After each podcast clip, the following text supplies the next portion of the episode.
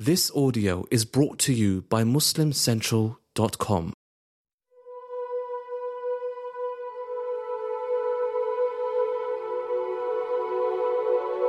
Brothers and sisters in Islam, Assalamu alaikum wa rahmatullahi wa barakatuhu. The topic today is about the fluctuation of Iman. And I'm sure that a lot of us have that. In fact, I think every one of us here would have that concern and that worry. My brothers and sisters, I'd like to begin by saying that you have nothing to worry about if your Iman goes up and down and fluctuates. Every single person goes through that. And this is something that the scholars have almost unanimously agreed upon, except for one of the scholars by the name of Abu Hanifa, and he reckons that uh, the Iman itself doesn't rise and fall, but a person moves away or comes closer. But the rest of them say the Iman itself rises and falls. Either way, they both are approximately the same meaning. People sometimes feel closer to Allah subhanahu wa ta'ala and your Iman falls sometimes. Brothers and sisters, what is Iman? Iman is a feeling inside your heart. It is a belief within yourself that you feel a closeness with to Allah subhanahu wa ta'ala. And that closeness is different between one person and another. Isn't that correct? Even within yourself, there are days you feel closer, days you feel less close, and days you feel amazingly close. Some people go through a trauma or a hardship and they find themselves getting closer to Allah more than any other time they've felt in their life. And there are others who have a regular feeling of closeness just by merely hearing the Quran, just by merely going and praying. Some people feel a closeness in the night when everyone's asleep at a time of peace. A lot of the mothers, for example, who have children, a lot of children, they need some space sometimes. So, whenever they have a peaceful moment, such as at night, it is a time for them when they feel close to Allah subhanahu wa ta'ala. Sometimes you, as brothers, you're driving your car going somewhere for a business or something for your family and you're alone. You whack on, you know, a, a little, I was going to say cassette tape, that was in the olden days. Now you put on a recording or something of a lecture that reminds you of the hereafter or Jannah or hellfire or the stories of the prophets or the signs of the last hour or salat or anything like that about Allah's names and attributes or just Quran and you feel a closeness to Allah subhanahu wa ta'ala. And there are other times when you don't feel that close in times, for example, a social gathering that you have where maybe there are certain people in that gathering that are not really rem- people who remember Allah that much. And you struggle to do that. Sometimes you are forced to be among family members. And among those family members, there are those who are not very close to Allah or those who are not practicing at all. And you are there and you have to be there. You can't just avoid and get away. In fact, you shouldn't. And you feel that your Iman may sometimes be questioned and challenged a little bit. Sometimes your desires get in the way. Sometimes you feel a little bit less confident to stand out as a Muslim in front of them or as a believer. Sometimes you let things go. Sometimes your children make you a bit tired and then you just let things go a little bit. Your Iman goes down. Sometimes it goes um, down when, for example, there's something that your desire wants to listen to or watch, or maybe you have a particular interest in something from your earlier days and it sometimes excites you. Maybe sometimes you're walking through the market and then you hear a song that reminds you of your past or something like that, or maybe lifts your spirit in a way that, when I say lifts your spirit, you know what I mean by lifting your spirit, in a way that is not really a way that makes you connected with Allah subhanahu wa ta'ala. Your iman gets affected. My brothers and sisters, there are so many things around us that continue to challenge us up and down, whether it be your family or your friends, whether it be the environment, whether it be something you listened to or watched, whether it be a silent moment or a moment when you are excited or someone has called you to share with them. Our iman is always fluctuating, my brothers and sisters. And Allah subhanahu wa ta'ala knows this. He knows this. And He addresses this in the Quran. Why does He address this in the Quran? So that you don't run away from Him, so that you don't give up on Him, so that you don't doubt yourself, so that you don't give up on yourself. He doesn't want you to burden yourself. Listen to what Allah, for example, says to the Prophet ﷺ. When the Prophet, peace be upon him, first received the Quran and he felt that he had a mission that was heavier than the mountains upon his back to deliver the message while his own people are going to shun him and kick him out. It was going to be a very, he knows, it's very hard, very, very difficult. So Allah subhanahu wa ta'ala told him, طه ما أنزلنا عليك القرآن لتشقى Taha, two letters, we don't know their meanings.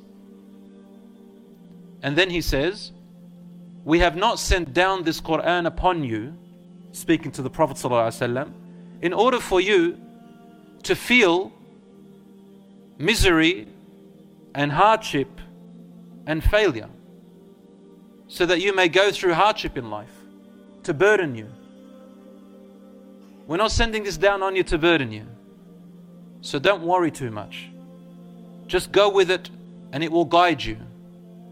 Don't, don't, don't try to struggle and burden yourself over not being able to fulfill what I've commanded you in the best way. You will be able. Don't worry about that. You just do what you have to do. The Quran was not sent down upon us to burden us. The Quran was sent down upon us to help us and to guide our way. And when we feel that we think that we are arrogant or we're just going to go to Jannah no matter what we do, the Quran reminds us and gives us a bit of fear. At times when we feel very afraid, the Quran comes down to do what? To soften your heart and to make you feel secure again. So the Quran, Allah said, for example, in it, وما جعلنا عدتهم إلا فتنة للذين كفروا ليستيقن الذين أوتوا الكتاب ويزداد الذين آمنوا إيمانا Allah said, and we did not make the gathering upon you when the kuffar gathered upon the Prophet ﷺ as a trial to you for any other reason except for those who have faith to have taqwa and belief and security in their hearts in their faith to Allah. And those who receive the book and the scripture so that they may be trialed with what they believe in. But the verse which I really want out of this is this part.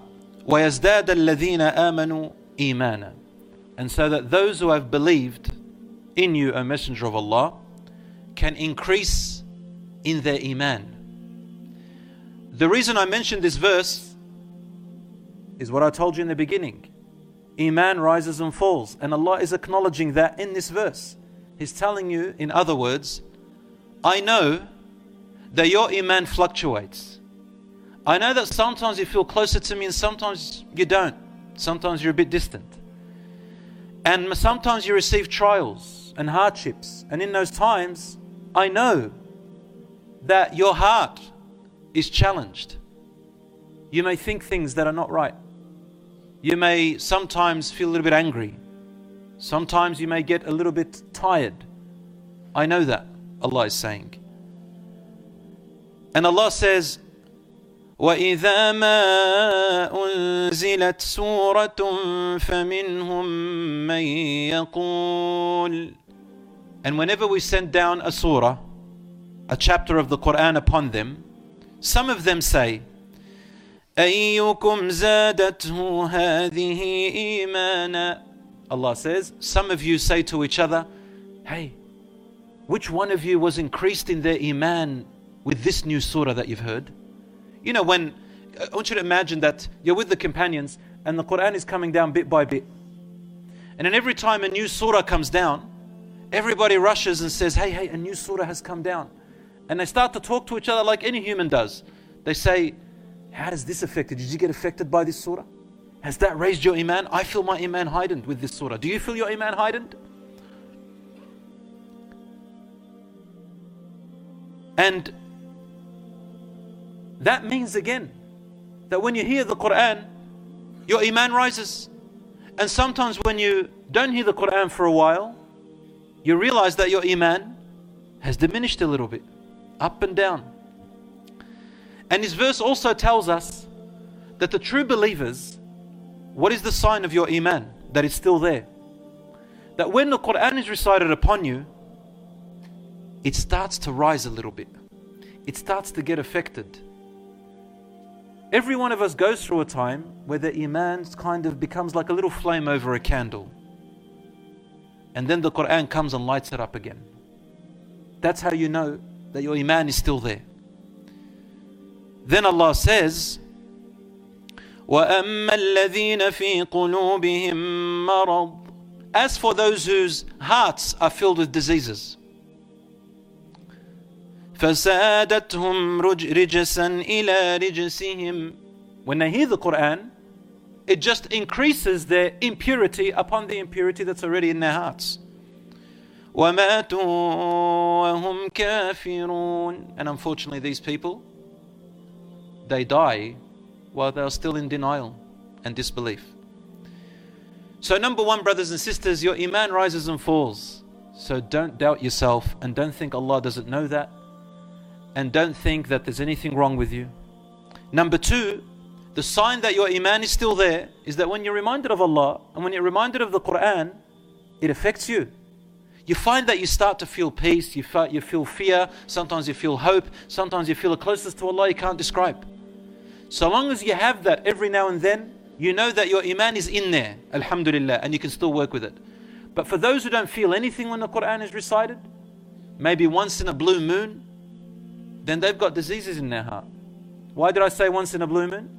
Because disbelievers even feel something when the Quran is recited, because the Quran is a powerful effect, brothers and sisters. But the thing is, they don't want it. They don't want to feel that. So they busy themselves with something else to not feel that purity anymore. Like a dirty sponge. You keep cleaning with it, but it won't clean.